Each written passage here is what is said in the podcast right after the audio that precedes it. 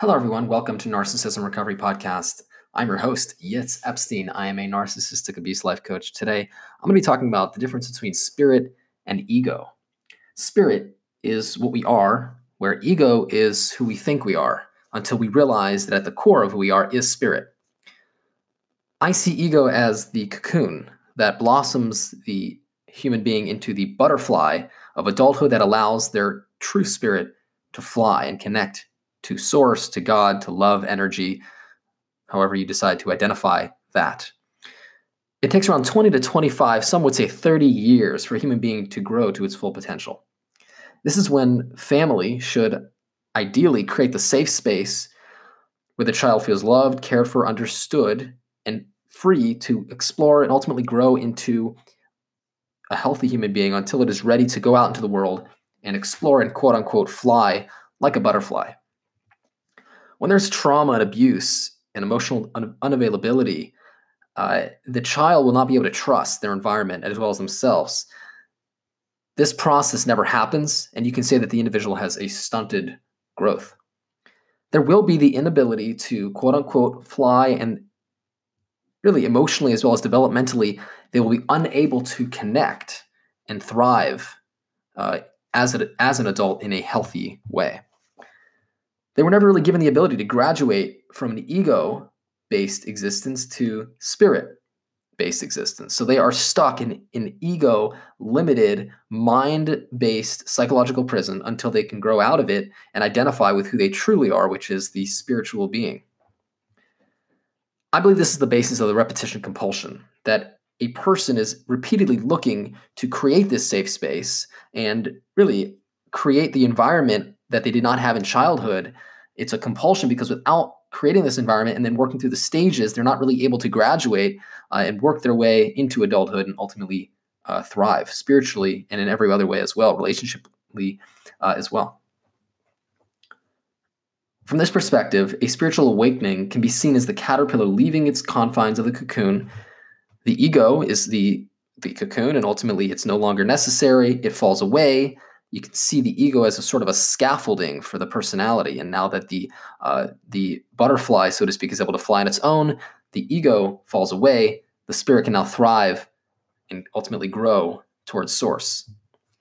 A narcissist is essentially someone who's never worked through these stages and therefore acts childish. In reality, they do not know why they are the way they are uh, in many instances.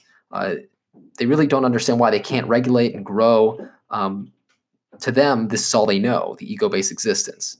And I'm really not trying to defend the behavior of the narcissistic abuser, just kind of see how these individuals and why they are the way they are. They are operating out of a compulsion based on this premise to get the need of safety and have this cocoon to grow as any person deserves and wants and ultimately needs. Ego is actually a necessary part of the human condition, it has its place. Oftentimes, it is bruised, broken, and when this happens, it is out of balance, as discussed by Freud in his psychoanalytic theory.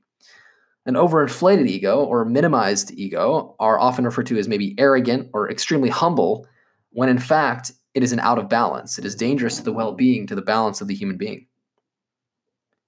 as a result of not having the proper environment to learn how to balance the ego, the superego, and the id, as Freud uh, discusses. A bruised, broken, and annihilated ego will manifest itself in a whole host of destructive ways, as itself has a role, and without it causes extreme pain and emotional dysregulation. So, without the ego being able to play its role, the ego is really the selfish desires, uh, the necessary desires to survive, without the inability to see the ego as a necessary entity to thrive, um, when it does get bruised, ultimately it causes chaos throughout the system, and the individual will have a very difficult time uh, regulating their emotions, connecting to others, and growing. There are some fundamental differences between the ego and the spirit. I'm going to name off a few from the ego, and then I'll go into some of the spirit. The ego is calculated, uh, it's, ex- it's essentially mind based, so it's all about thoughts, it's all about the mind. It's essentially uh, a psychological prison, really, uh, for the spirit who is eternal. Um, it's essentially always looking out for me. It's self based, uh, it's extremely limited, it's time and space based, it can't grow. Uh, it dislikes spirit. It doesn't like anything that has that freedom and that unknown, uh, facing the unknown. It feels threatened by the unknown. It resists change. Essentially, it lives in denial of the truth of who it is, who it is, which is a spiritual existence. Its resistance to higher power, uh, its difficulty letting go. It strives for control. It's fear based. Um, it looks to isolate. Spirit, on the other hand, is eternal. It's selfless. Its interest is of the whole. It's at peace by its nature. It's in a state of non comparison and competition. It accepts what is and grows. It uses the mind so as opposed to the uh, mind using the spirit and controlling the spirit. The spirit actually, it, when it's when it's in control, allows the mind to play its role. It uses the mind as opposed to uh, it being used by the by the mind um, to be controlled.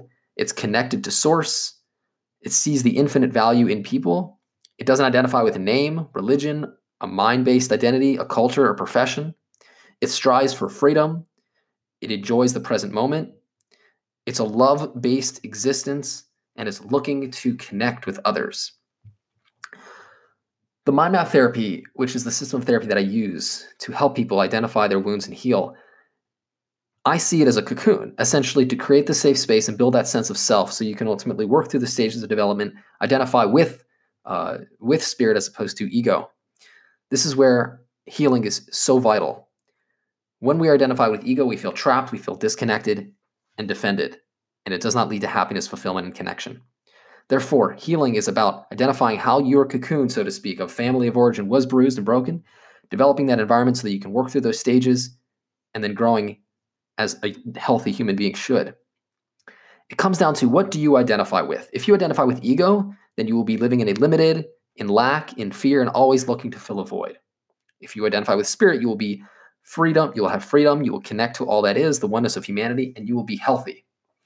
So the goal is to work through the stages of ego that need to be worked through and heal, ultimately, so you can thrive and be a spirit identified, free your spirit to be your true self, express yourself, connect on a deep level in the true way, in a healthy way, with respect, with love, with compassion. That is a spiritual based existence.